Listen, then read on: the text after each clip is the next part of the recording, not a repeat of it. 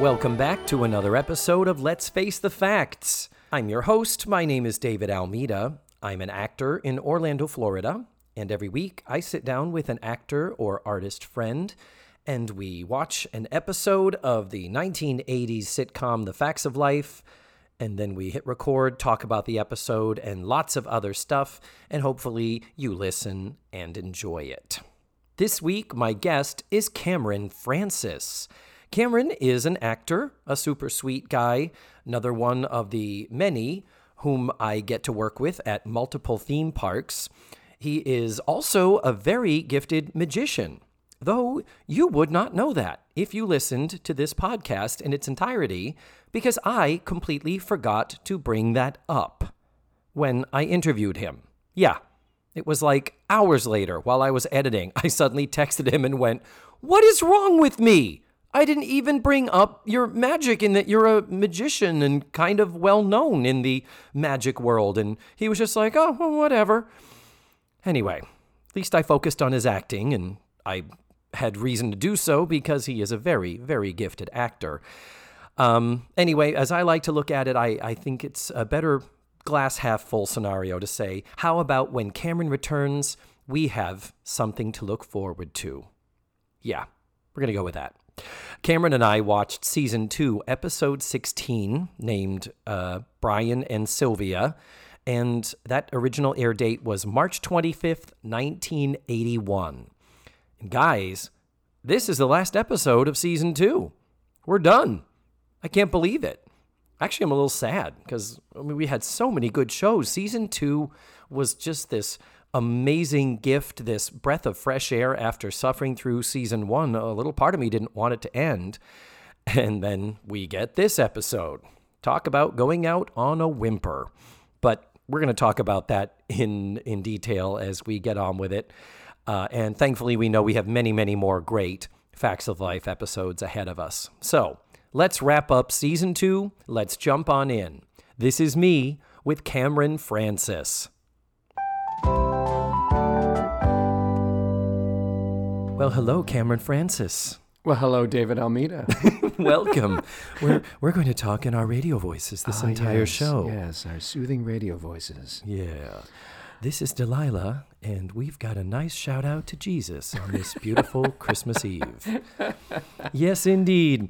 Uh, great to have you here. I'm glad you were able to make the time to come and join me for this. Thank you. Yeah, it's great to be here. I've been uh, uh, wanting to uh, be on for a little while, and boy, what an episode you picked.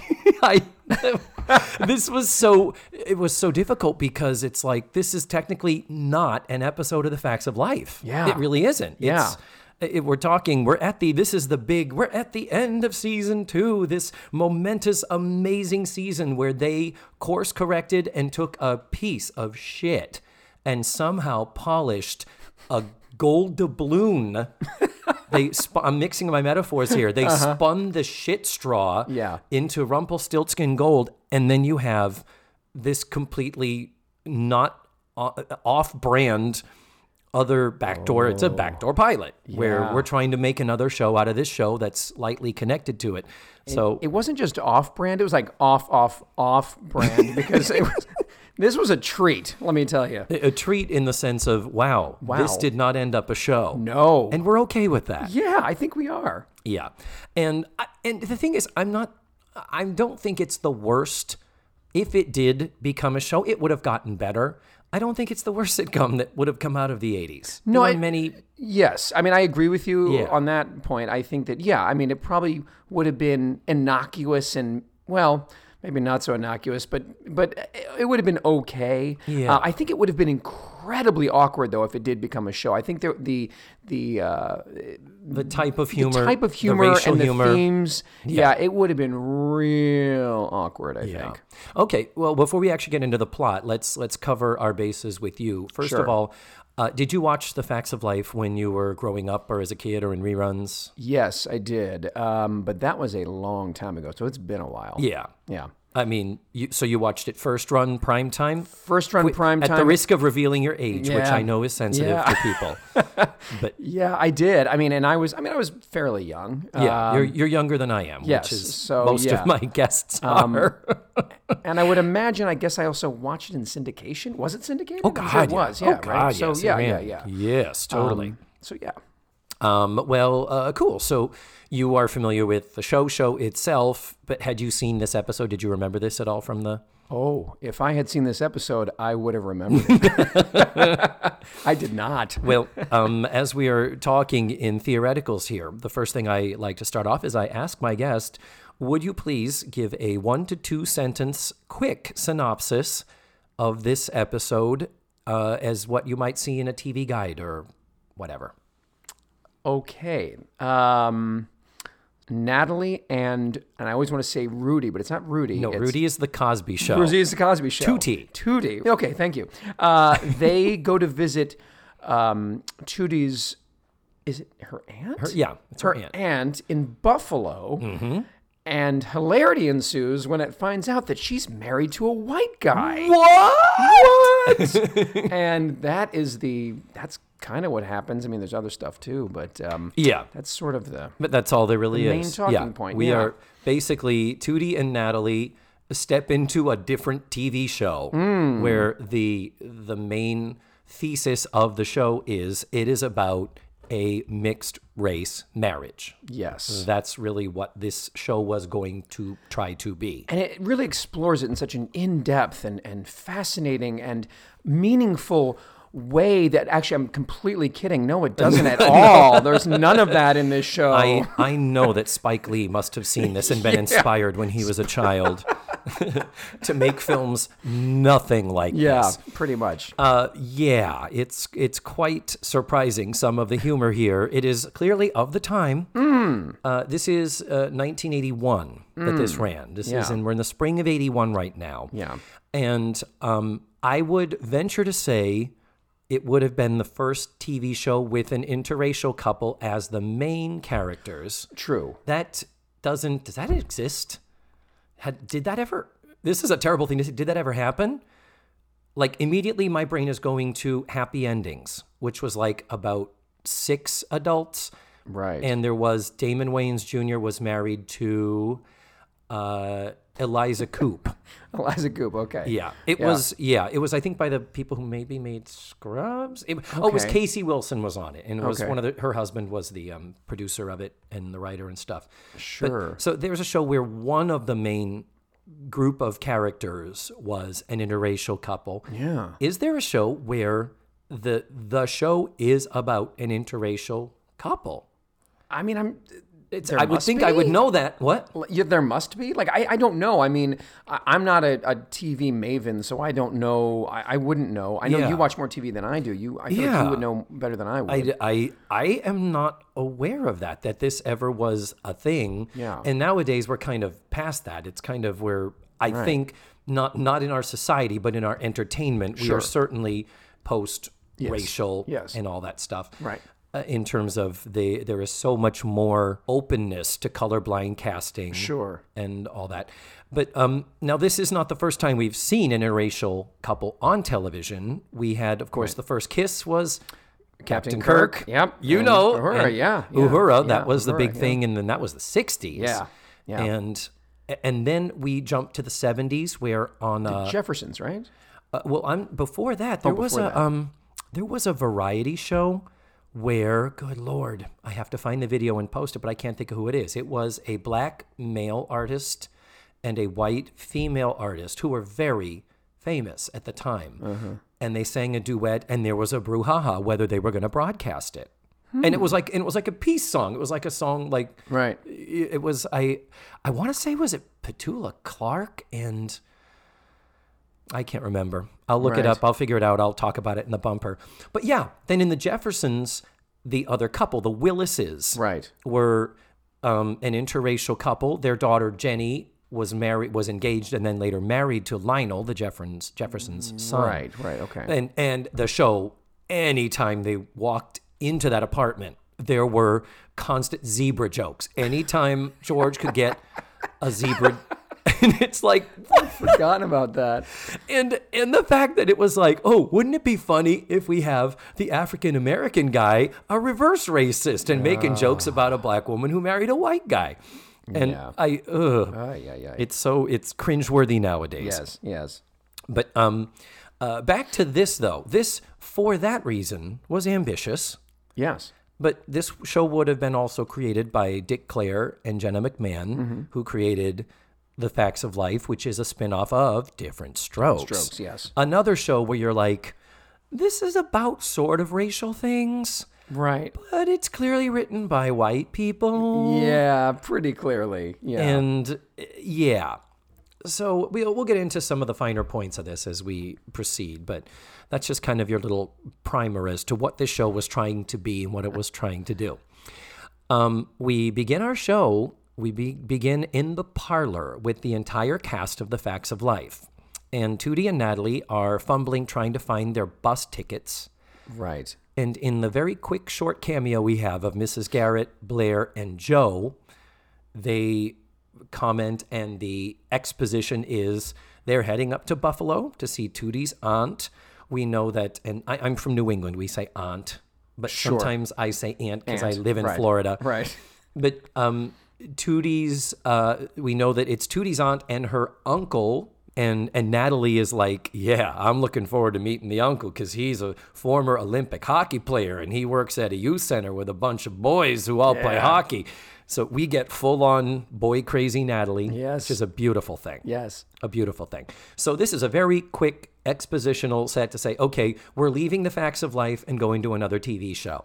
And I was kind of disappointed that, I mean, I, I'm jumping ahead here, but I was kind of disappointed that Natalie says, like, you know, oh, muscles on ice. And she's all excited about these hockey guys. And then there's literally no scenes of hockey in the show whatsoever. Like, there's- like they set up kind of a joke. You're like, oh, this is going to be something. And it's nothing. There's nothing to do with that later on. Yeah, it's like was there was there supposed to be a, a, Right. a scene there that they, I don't know. It was probably just a oh there's a, there's something even remotely connected to boys that we can have Natalie Right, right, right. uh, say something about, and that's that's fine. That's good because we just we fucking love Natalie. God. Um, so I have to make a comment about the set here because this is the parlor set. It is the parlor set that we see on the Facts of Life, but now, inexplicably, there is a wall and a door in the archway that leads us between the parlor and the cafeteria dining room where uh-huh. Facts of Life primarily takes place this is clearly one of those where, okay, we have filled this soundstage with the set for the other show. we just need this little tiny compressed set for this one little scene, and then we're going to take it away. Right. In order to get Mrs. Garrett and Blair and Joe in their environment, we have to create a com- confined area. So we're going to build a door and a wall that has never been there before and will never be there again. That is so interesting. And you know what? It's funny you say that because I didn't think about it at the time, but looking back on it, it did seem like really cramped. Like it did. It was odd to me that they were in this very small frame Yeah. for the show, you know, for the opening, and they're all kind of just crammed in there, shoulder to shoulder. Yeah, two on a chair. Yeah, yeah. one's on the chair, one's on the arm of the chair. One's Yeah, on, it's and so I never I didn't think about it until you mentioned that. It's and so when you look at the particularly, it's the it's this uh, Blair and Joe are on the chair, sort of over near where the payphone is. Uh-huh. Right. In those shots, if you look, you can see the column where the archway is, where it has a little pediment and architectural detail. Uh-huh. You can see the wall is just a cut cut out like there's like an inch between the wall Right. and the molding and the little shelfy area. It looks it looks so for this week only. This is not going to last. This is not a finished architectural thing. Sure. It is so completely. Anyway, Yeah. just had to point that out because that's sitcoms are so fascinating for how they just change it and then change it back and think we don't notice and think it doesn't matter. but you, David Almeida, you do notice. It matters. it matters a lot, Cameron Francis, and to my fours of listeners. So very quickly, then we move over to Brian and Sylvia's apartment. Oh joy! and it looks like what do you think this apartment looks like do you do you have any any reference with whatever shows you watched during the day because i mean i lived and breathed television in my teen years Yeah, I mean, to, I don't know. It just looks like to me, it just looked generic sitcom apartment. I didn't really have any other association. What what, what were you thinking? um i am thinking it looked like the love child of one day at a time oh yes, and three's company Yeah, you know, what's, I actually that's funny you say that. I, I my first thought was Three's Company. I'm like, that's too obvious. I mean, what else could it be? But yeah, Three's Company, absolutely. I don't even think the couch on Three's Company was striped like that, but somehow the couch I went that is that the same couch on Three's Company? Yeah. I don't think it was because Right. Three's Company is ABC. They didn't Yeah. share furniture No. and shit. Oh, heavens no. Hell no.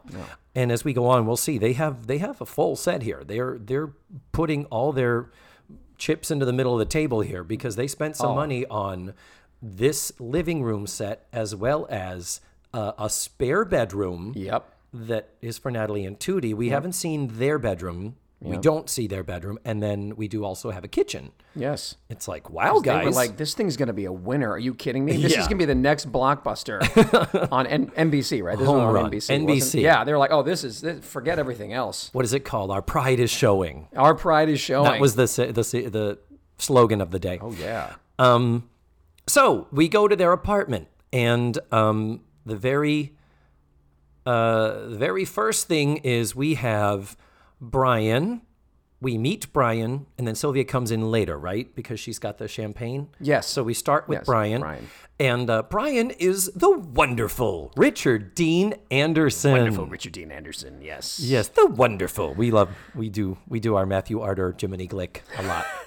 Oh where we boy. work. MacGyver himself. Yes, and then later he was on. Is it Stargate? The Stargate series. Stargate. That's right. He was. Yeah. I Yeah. didn't watch it, but I know he was on it. Yeah. Yeah. Did you watch MacGyver? I did. Oh, I loved MacGyver. I yeah. I never watched MacGyver. really. That's I loved That's it. a very hetero show. You gotta. It's yeah, it it's kind a straight is. guy It show. Pretty much is. I was yeah, but this is him pre MacGyver in sitcom comedic actor mode. That's right. And uh, this is and this isn't that long. It's like only four years or so. I feel Mm-hmm. like MacGyver was late '80s, Yeah, like eighty-seven. yeah, that was like that, sort of something like towards the end. So he's a few years away. Yeah. And um, but the deal is, we we meet him. He's in a very generic '80s blue jeans and a horizontal striped short sleeve shirt. Yep. He's supposed to be a former Olympic hockey player Yeah. for for the '76 Olympics. We later learn. Right. So we're five years off, uh, five years past that. Right. Uh, he he's not in bad shape. No. But he doesn't look. You don't look at him and think that's No. an athlete. No, he doesn't have those like hockey player legs, Yeah. glutes or anything. You know, he just looks like an average dude. I mean, because we're looking at here is okay. I have to be politically correct here. Um, when you look at Caitlyn Jenner, after she competed in the '76 Olympics and then went on to do movies in the '80s, she, in her former athletic male appearing body, Right. never lost the bulk and the. I mean, no. it was. Yeah.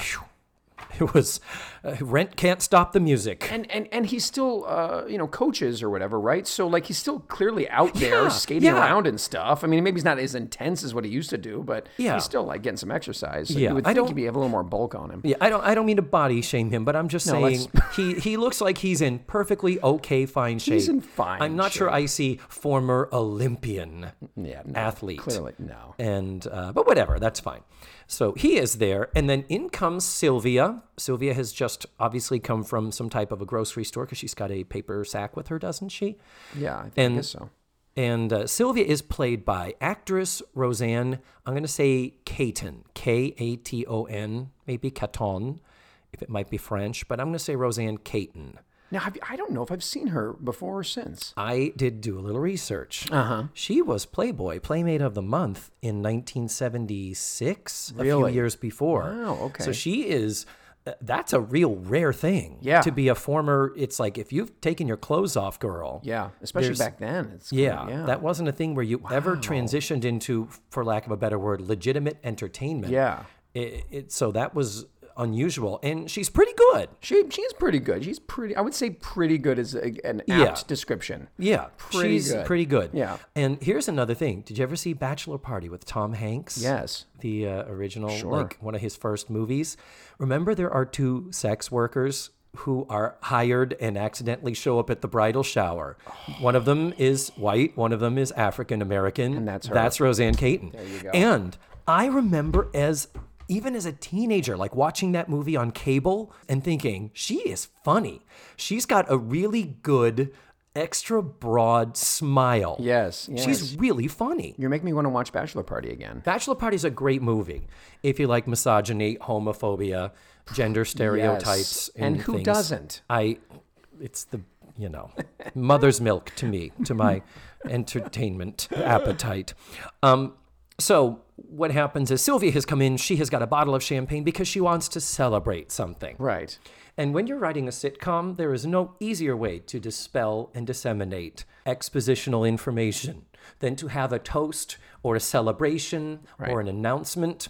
So this is kind of, you know, the writers. It's not lazy, but it's a, it is a trope where Lazy, perish the thought. I know, really. lazy. They're... and uh, so she's got champagne. Oh, i- i- he kisses her when she comes in. It's like, and doesn't he do something like, mm, numbers?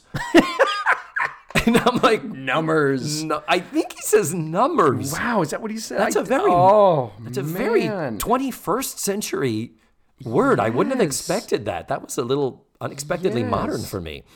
Um, so uh, she has this bottle of champagne, and he's like, What are we celebrating? She's like, Well, number one, I love you. Number two, we are one month and four days away from our one year anniversary. And he says, That's right. So that means we've been living together for two years. And there's a little bit of a laugh Yeah. and there are there were many laughs in this show. Some of them even from the audience in the studio. Right. A lot of it not. A lot of it you can tell is sweetened. Canned. Oh yeah. Yeah. And I typically am pretty good at spotting it and defending the earlier shows where people are like, "Oh, the laugh track." I'm like, "I don't think so." This one, I'm pretty sure there was a laugh track to help it along. Because there's supposed to be a joke there. We've lived together for two years. It's supposed to be, oh, they lived together before they were married. Scandalous. Yeah, big deal in 1981. And um, uh, oh god, and then we get into the well, we're so happy. We're such a happy interracial couple. Do you remember the jokes that they made Oh, here? Did you write any of them down?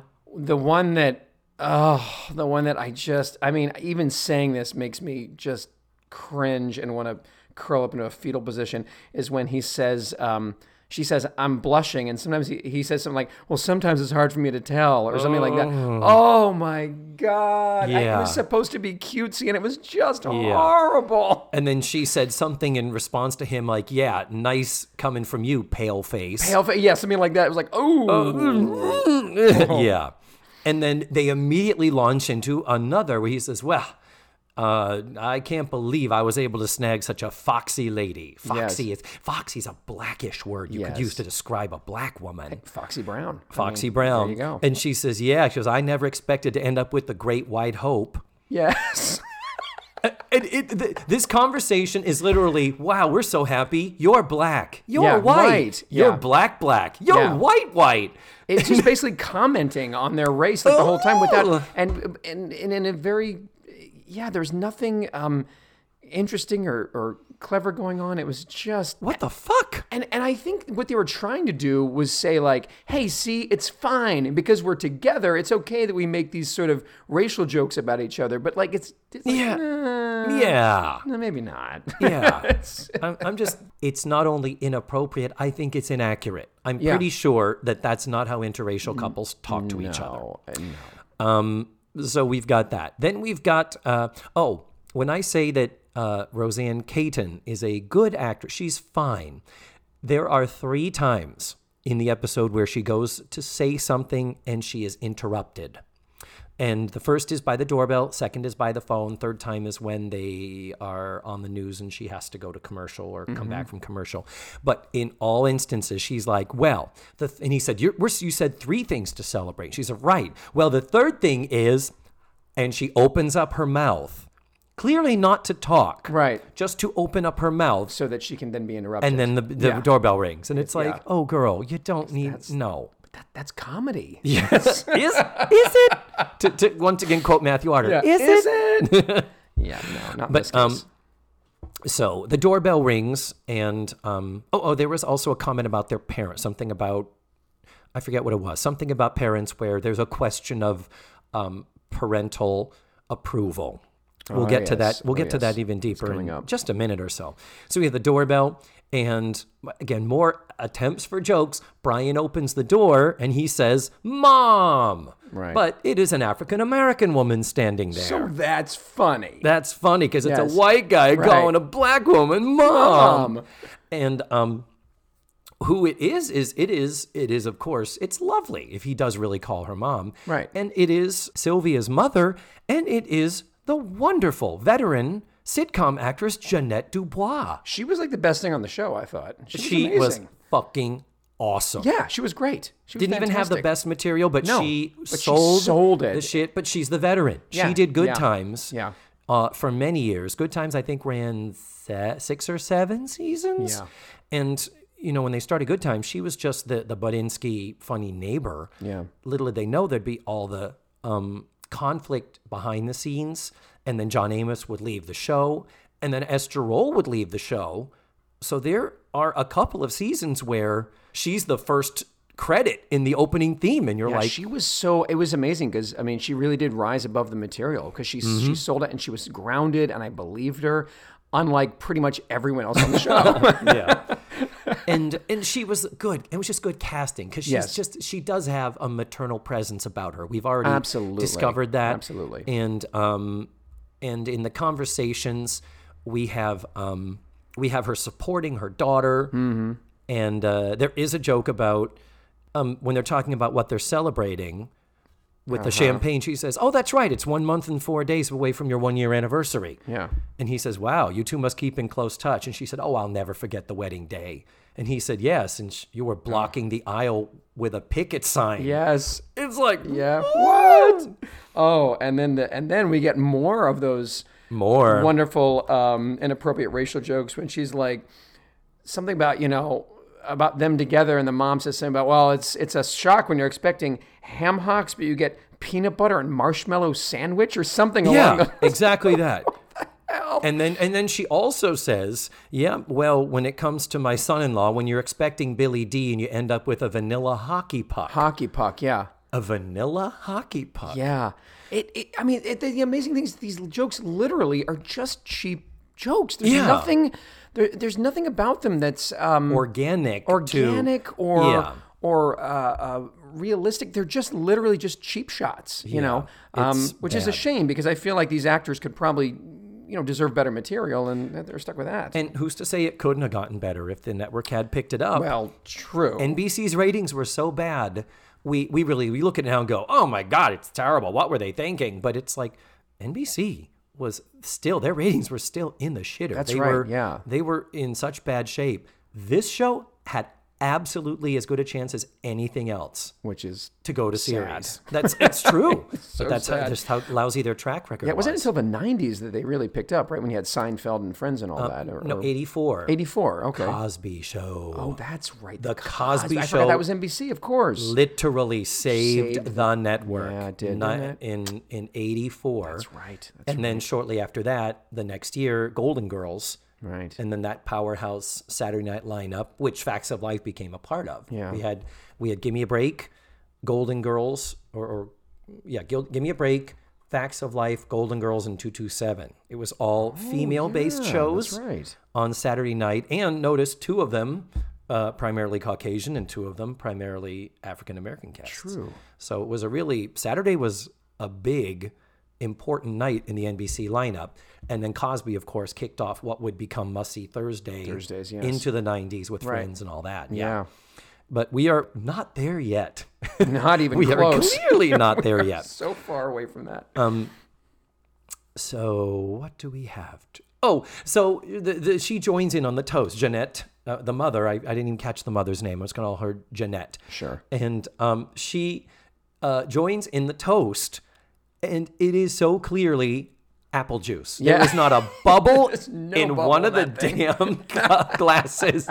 it is like so clearly prop sitcom champagne. Yes. So clearly, Yes. like, oh, honey. And, and, you know, deep apple colored apple juice. Champagne Yeah. is not that dark. Champagne's a very almost see through Yeah. golden, golden, color. And this was very deep uh, apple juice color. Yeah. And for, uh, just randomly, something I want to throw out there is that they are a very comely couple. They are really attractive. They look Very. good together, Yeah, and I think they have good chemistry. They do. I think those are the things this did have going for it, in spite of the scripts and the bad racial jokes. I do. I think that Richard Dean Anderson is like if you want a guy to save the world using you know a gum wrapper and a rubber band and a, And a and paperclip, a, yeah. paperclip, he's the guy you call.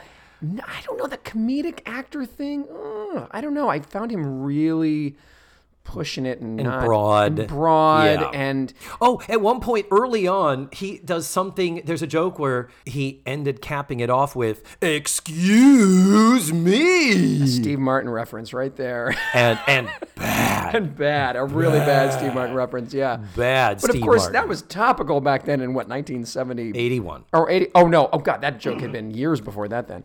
Um, Yeah. But, no, that was 81 still. That was Steve Martin at the height of his. he was. yeah. I think he stand-up. he had just start, stopped doing stand up right before then. But, but he, um, but anyway, I, I, I found, yeah, I really, and, and I don't know, I don't know that it's just the writing. I feel like it's also a little bit of their acting. The only thing I actually IMDb'd this just to see before this, the only thing he had done was General Hospital. Oh, yeah. So you know, he was know a, he was a soap actor before this. So I think that he hadn't, you know, his chops weren't quite there yet. Um, Yeah. And uh, bear in mind, you are watching this through the filter of this future role that he became famous True. for. Absolutely. I really don't have a frame. I never watched MacGyver. So Right. he to me is just like, oh, he looks familiar. Yeah. I know he went on Yeah. to do other stuff, but I'm looking at him going, yeah, he's as good as, you know, he could have turned out to be as competent a sitcom actor as anyone Yeah, yeah. at the time.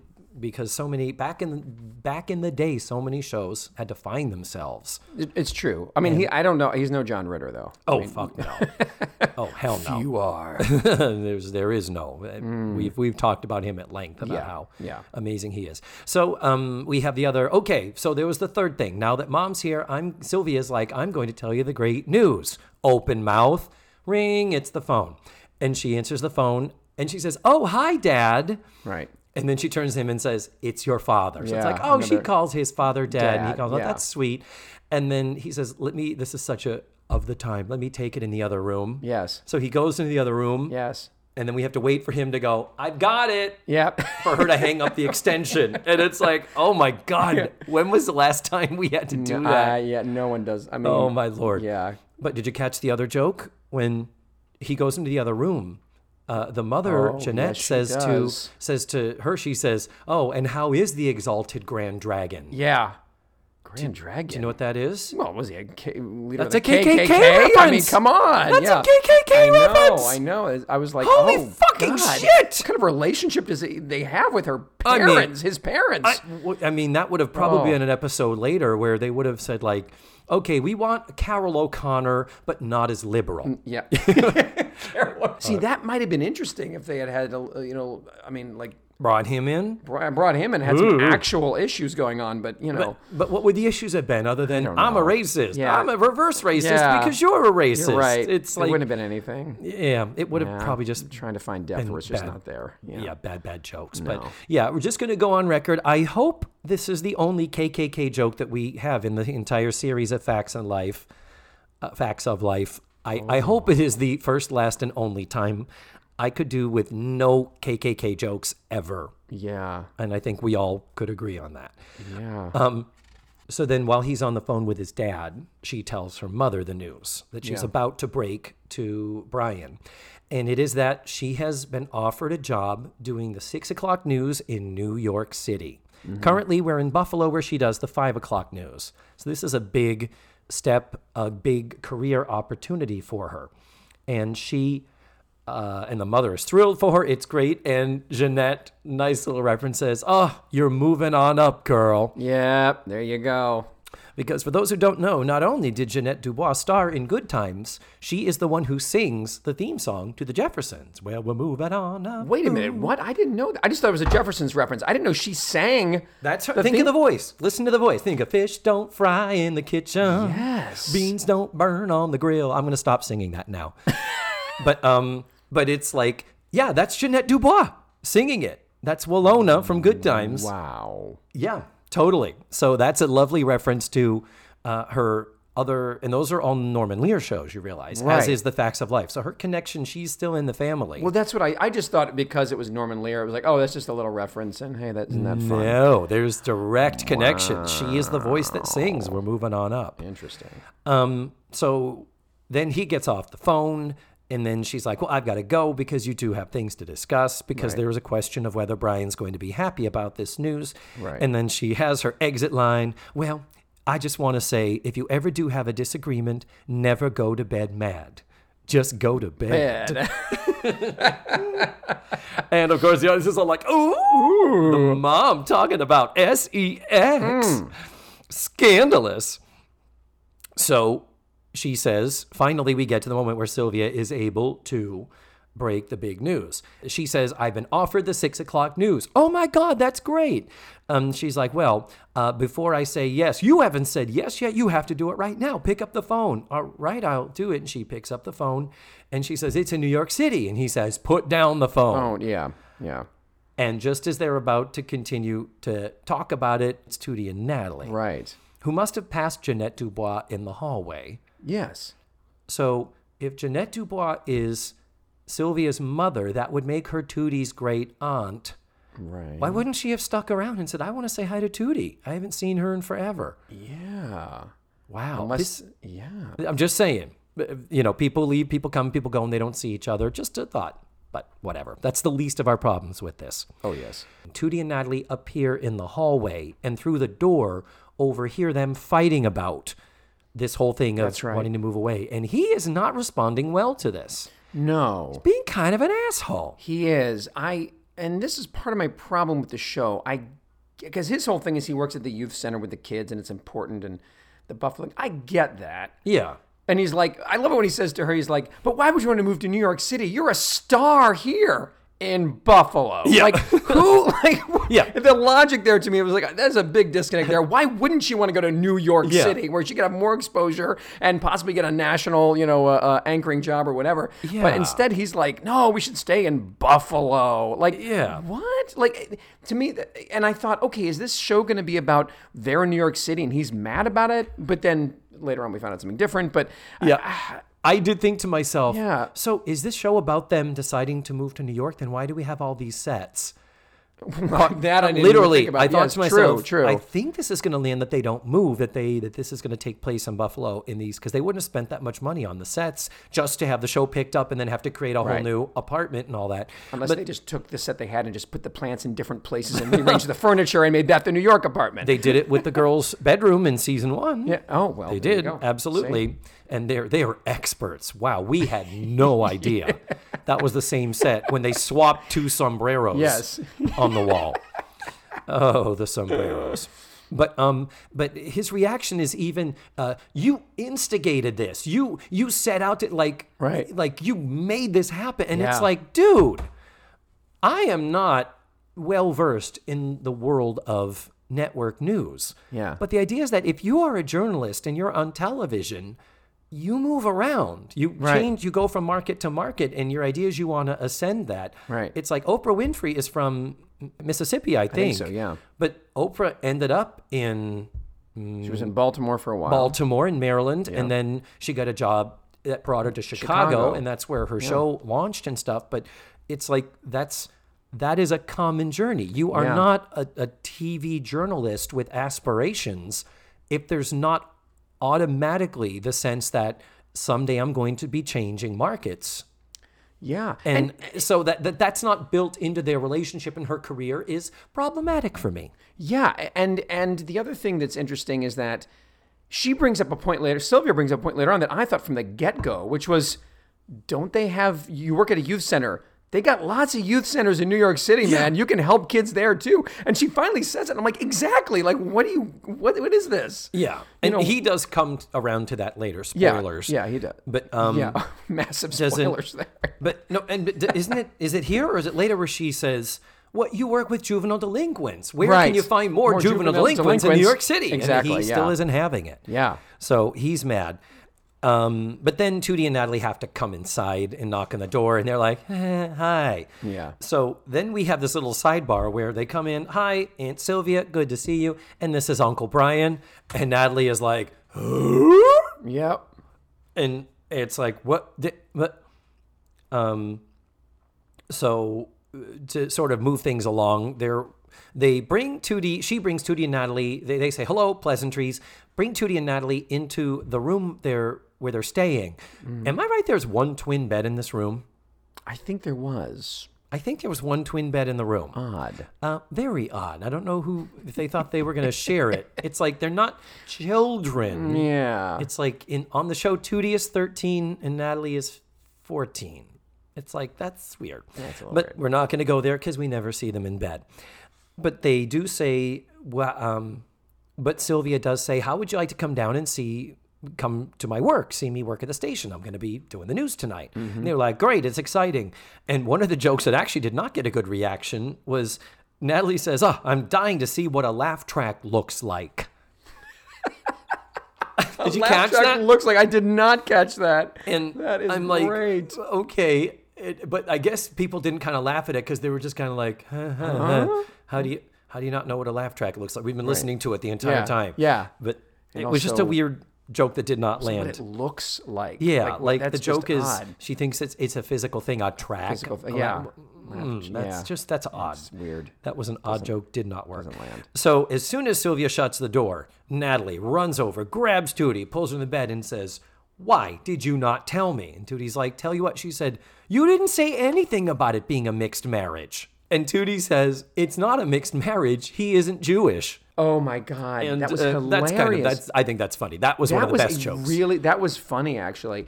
Uh, but the thing is, Tootie's kind of like, oh, it's not a thing. It's kind of good. Where Tootie says, oh, I didn't mention it because it was a big deal to the family when they first started seeing each other. But by this time, they've been together a while, and we just, he's just Uncle Brian. We don't think Right. about it as being a, a racial thing. And that was like, good, Yeah, bravo. that was great. That was yeah. I, yeah, her reaction was awesome. Yeah, and and Natalie's response was like, "Oh, I mean, yeah, and it is fine. I just." And Natalie even says, "I'm a progressive liberal," and all Yeah, that. yeah, So she she's does, like, "I'm yeah. totally cool with it." But then we hear them shouting in the other room. Right. They're not even trying to hide it from their house guests. Bad hosts. Um, and then Natalie says, "Oh, I'm sure it's fine. That's just the way married couples talk." And Tootie says, "Yeah, before they break up." Slow fade. Mm-hmm. So then we're at commercial. Commercial is always the time I like to get to know my guests a little bit better. Oh, okay. So let's take a little bit of a McDonald's tour through your life and your career, Cameron Mm. Francis. Uh, you and I know each other through uh, the the theme park world. Yes. You and I are both very good friends with citizens of Hollywood. Yes. We both have been good friends with the uh, the Hollywood film crew, mm-hmm. uh, the horror makeup, Yes. and uh, Sarge. and oh, that's right. We're also very good friends. Very good uh, friends with Sarge, With Sarge yes. from Toy Story. Yes. Yeah, we have kind of parallel careers here. Yes. And um, so with that, uh, let me do a little James Liptoning, if you'll allow me. Oh, I love it. Where were you born? I was born in Bryn Mawr, Pennsylvania. And I'm not going to tell you what year, but I was born in, Yep. which is outside of Philly. 1947. Yeah, close. um, and uh, yeah, so that's where I was born. I moved around a lot as a kid because my dad was in sales, so we tended to move. We moved. To, we were in Long Island. We were in Michigan, Maryland, back to Pennsylvania. Then I was in D.C. for a while, then New York, and then finally in Florida. So I've sort of just been all over the place. Are your parents in Florida now? No, my parents are not. I am. Uh, my parents are back in Maryland. They're uh, near near Columbia, Maryland. Columbia, Mar- Okay, so Yeah. that's where they've settled. They, that's where they finally settled. Yeah. yeah, Okay. Yeah, yeah. And now, um, where did you study acting and performance? So uh, I went. Um, I did uh, in elementary school. School, I got interested, um, and I wound up going to the Baltimore School for the Arts, which is a high school in downtown Baltimore, which was a great experience. Oh, so like a performing arts. Performing school. arts high school. So it was half your day academics, half your day your discipline. They had music, art, dance, you know, all that Oh, stuff. those theater. are so valuable yeah, it was amazing. for the right kids. Yeah. Um, and then I went to college, got my you know BA in theater, and then I got a master's in acting from Catholic. and where'd you go to college? College was West Chester University in West Chester, Pennsylvania, where a lot of my family lives there. A lot of my extended family lives there. Cool. And then I went down to D.C. to go to Catholic University for grad school. Uh, and then uh, And did you get your graduate degree? I did. I have a master's. Yes, I do. M- MFA? MFA. in acting? acting, yeah. Wow. Yeah. Yeah, well, it, it shows Yeah, because when. I have seen you doing, um, I, I joke about the legitimate theater versus the theme park work. That does that therefore make theme park work illegitimate theater, and Yeah, it is yeah, yeah. definitely not. But um, you are you came to us already. Uh, a, an established equity actor Right. already in the union. You already Right. had a lot of leading work, and you've done a lot of classics and Shakespeare Sure, and sure, stuff. sure, yeah. So, um, and it is interesting how that really does show when I've seen you in other performances and other roles and stuff. It's Yeah. like you, uh, it's like one of those. Oh, Cameron's a real actor. Like he, he can. Do, he's not just doing this wackety schmackety stuff or putting on a dress like I am half the time, uh, and all that. That's. Um, it's always I've always found you very impressive in in the roles I've seen you outside on the on the stage stage. Thank you. Although I have put on dresses in. in What really? I did uh, Tuna Christmas. Uh, Did you? You know, When- Gra- you know, Greater Tuna, the Tuna Yeah, yeah. Yeah. I did that at the Hippodrome. I did it twice. But the great thing about that show is that you know it's two actors on stage, and they each play. We each play like five characters. Lots of quick changes. Men, women. So we're throwing on dresses, putting on Yeah. lipstick, wiping it off. It's really a lot of fun. Oh, totally. Um, yeah. So yes, I have worn dresses before on stage. Wow, good to know. Absolutely. And then, um, what brought you to Florida? Florida, uh, the Hippodrome did originally. I mean, I was just coming down here to do uh, theater there before, and, And where were you living at the time? at the time, um, well, let's see. First time I was living in D.C., but the, and then I came back, moved to New York, and then I came down again from New York to work there again, and then I wound up meeting um, uh, the woman who became my wife, and so I stayed. Thinking I was going to go back to, we were going to go back to New York, but because of life circumstances, we didn't. So I was in Gainesville for a while, and then, but working here in Orlando, doing a lot of commercial work and the occasional Yeah. film when I can get it, and then finally moved to Orlando about six years ago. I actually moved to Yeah. Orlando. okay, So there we go. That's my story. interesting. So uh, now we're going to come back from commercial, and the argument between the two of them is still in progress.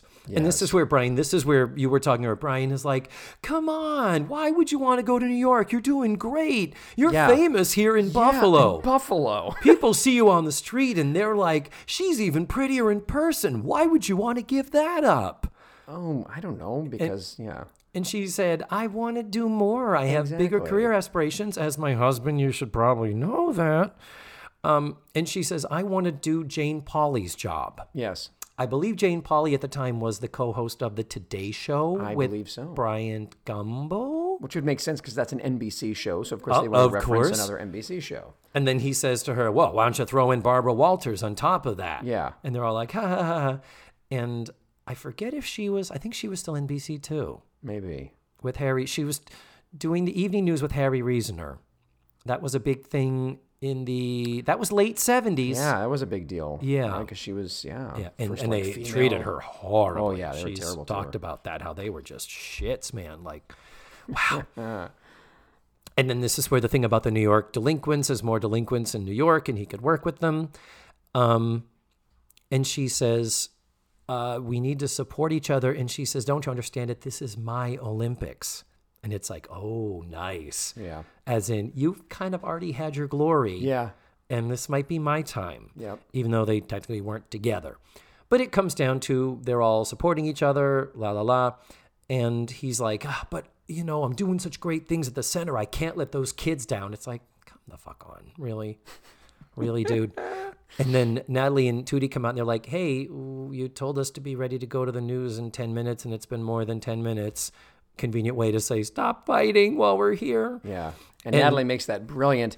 Otherwise, you'd be doing the 527 news. Wah, wah, wah.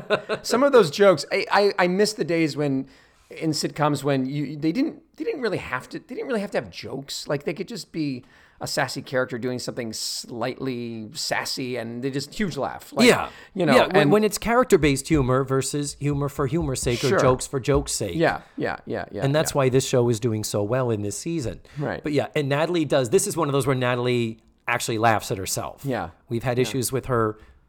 You can see the actress, who is the least experienced of all of them, in earlier episodes, struggling to not laugh and often failing. Yes. But in this one, it was full on. Yeah. That was actually a great moment. Right Yeah, no, she she crushed it. She is really good at that.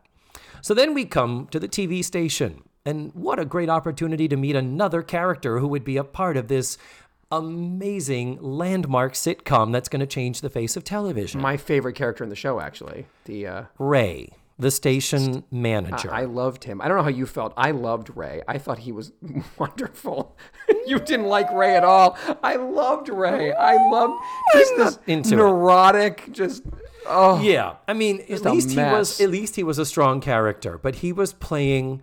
Um, I forget. He sounded like somebody, and I can't think of what it is. He was almost doing uh, a full-on New York City Jewish hypochondriac character, like a Woody Allen. Totally, totally. Like a- in Buffalo, though. In Buffalo, though, he's but like, who cares? It was great. And she's like, he comes on, he's like, "Oh, there she is. What have you come to? You come to turn the knife in my oh. back that you've already stabbed me with." Oh, it's like a fishing hook. Take it out of my back. Like I loved. I mean, see, I know you might not have liked it. I that was to me was the highlight of the whole show because at least it was interesting and colorful and something Yeah. to to break the monotony of this, you know, sort of milk toast humor. Yeah, but I, I feel like this would wear thin after a while. I The- mean, I'm sure it would, but the guilt trip enjoyed it for laying the station. episode. I don't know. It Yeah. didn't. It was fine for me. I didn't love it. I didn't Right. hate it.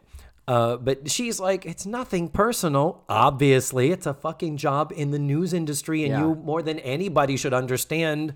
I have a chance to move into a bigger market, but um, he's like, no, it's fine. Local woman assassinate station manager. Film at eleven. it was totally that. I Yes. oh, Um, I couldn't get enough of him. and then oh so then uh brian shows up oh we, i'm sorry we, we missed a plot point earlier where uh, when she says girls come on down to the station and watch me do the news because it just so happens your uncle brian is going to be coming onto the news and i'm going to be interviewing him so that's right Right. so brian arrives at the station on set he arrives on set Right. and she looks at him and she says look brian open mouth all right, we're about ready to go live. And it's like, mm. Yeah. so she has to do it. And then it's like, you're watching the five o'clock news with Sylvia Parker. Let's pause for a moment and talk about the news set, where it is literally a desk Yeah. and a curtain with a clock on it. Yeah. Yeah. They boy, they really went on. was it a clock or was it a that logo? Uh, it actually it might have been the logo. I think it was a logo. I can't remember now, but yes. But, but the, it, it was a logo. But the fact is, it was a curtain. yeah. Who does a news in front of a curtain? s- they blew all their budget on the fancy apartment. On the so kitchen. They basically had to be like, throw up a curtain and use the control room up there for the kids to sit. I mean, there was no, there was nothing to it. It was yeah, and, and an that's right. Tootie and Natalie do go to the control Yeah. room, and it's a real control which room. Which is probably just the control room for the show. Fucking a, of course it was. You know it was the act. They didn't build a damn control room when they had, they went on location for Yeah, that shit. Yeah. Um, so just as they're about to do it to to have a little more of a conversation, well, we're on live on the air now. So she says, "I've got a man from the Buffalo Youth Center. His name is Brian Parker. He was a, on the 76 U.S. Olympic hockey team, and now he's getting kids off the streets and onto the ice." And um, she's like, You, and she says, He happens to be my husband. So when she's interviewing him, talking about the work with kids, he says, Yeah, I do really enjoy the work I do. And, you know, whoever takes my place is always also going to have to be very Right. good about that. What do you mean, whoever takes your place? I'm going to move to New York. I'm going to be moving to New York. Cut to Ray off camera. What are they doing? Yes. Yes. And then they start in with kind of a, but you said you didn't want to move. Well, what about you? I realize that, you know, if it's not right for me to be holding you back. What is happening? Go to commercial. And Ray is having a conniption off camera. Oh, he's apoplectic. I love it. So um, there's a back and forth where he just basically says, No, this is your big chance and I don't want to hold you back. And she's like, But what about you? And she says, No, I'm not leaving.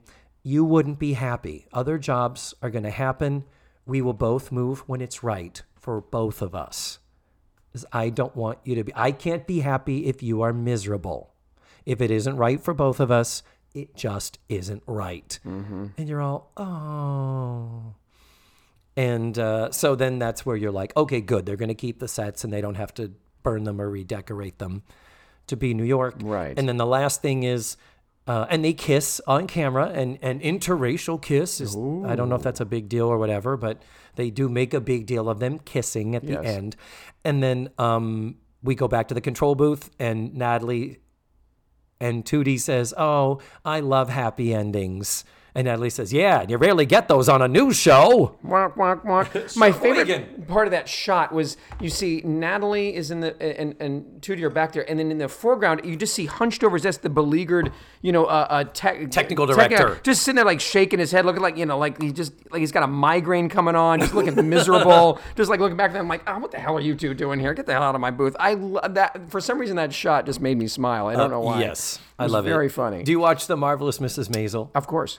When when Alex Borstein, when Susie, when she's on TV and keep, Susie keeps going into the control room, and every time she walks in, just this chorus of "What Yeah, the fuck? Get in, out of close here!" the door. Get out. I love you that don't so- belong here. What You don't, but get out of here. Oh my god, that was And great. she's just like, "So hey guys, we're wondering if we could get a close-up shot." And she is just completely un. Uh, she Yeah. is undaunted by no, she care. when she walks in. There's just this Love it. venom Love flown it. at her. I love that. That's such a good show. Such a good show.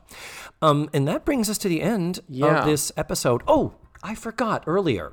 Typically, at the end of the interview segment, before we come back from commercial, I do ask my guest, "Do you have a commercial from your childhood or from a bygone era or something you associate with the facts of life? Just, just for complete nostalgia purposes, throw out a commercial from your childhood, completely random." I, I, you know, I don't know if it, it probably ran during the Facts of Life. It would make sense, but the the Nair commercial. In fact, I was singing it yesterday. Who wears Wear short shorts? we You were. I remember hearing shorts. you yeah. talk. Yeah, yeah, yeah. I mean, I just remember that commercial, and it was probably from the, around the same period. So I'll put it on the actual website. I always like to share those. sure, sure. uh, types of things. But this brings us to not just the end of this episode. Cameron, you have the distinct privilege of closing out the season, season two of The Facts of Life. Wow. Well, first of all, I just want to say um, that um, just to, to muse about the show for a moment. Please uh, do. you know, awkward racial humor, uh, uh, bad performances, clunky writing. Why wasn't this show picked up? I mean, it was just what's what prevented it? And it probably could have had some message and succeeded. And it also could have been horrible and over humorized Right. and failed. Right. Or they could have been like a bedroom farce because Ray and Sylvia wind up hooking up, and then they get oh no, my Yeah, clothes, I where know. are they? Sylvia, I, gotta get away. Where's the window? I slept with a black woman. Am oh, I I going to ca- oh, catch no. black from her? Can can you catch black? that that totally would have been a line. I just wanted, you know what? Ray should have had his own show. I wanted to see that You- show. the Ray- Ray is living in a little shoebox apartment by himself, eating ramen noodles every night. you know, just miserable and alone. He's a hype, He's constantly going to the doctor's office and oh, my back is killing me. Need some pills. My spilkus and My my, Genectica. And then I have a Jewish mother character and have her coming and saying, when you're going to do something. Yes. What are you gonna do with your life, Ray? Yeah. When are you gonna get married, Ray? It wouldn't. It wouldn't have been a horrible stereotype. No, not at all. It would not have been a horrible. No, absolutely. It would have been not. a vast improvement. It would have been much. So, Cameron, thank you so much for doing this. Thank you. I, I feel bad it took me this long because so many of our mutual friends have been on the show, and I've heard word that you're like, I want to do David's show. I did. I want to do David's show. I'm so glad you're I got here. this back pain, but after I go to my chiropractor. Yeah. Uh, no, thank you for having me. This has been absolutely delightful, and what an interesting, great episode to watch. Um, I'm glad that you find it that way and that you didn't come in here going, well, "What the fuck, man? I didn't get any Mrs. Garrett." no, because this- asshole. This, is this is cooler because like it's this strange, weird, you know, Yeah. sem- sort of pilot thing that never took off, which to me is much more fascinating. Yeah. than, Oh, and, dealing uh, with the regular uh, show. yeah, yeah. And before we go, we didn't really get any Mrs. Garrett. Do you do a Mrs. Garrett impression?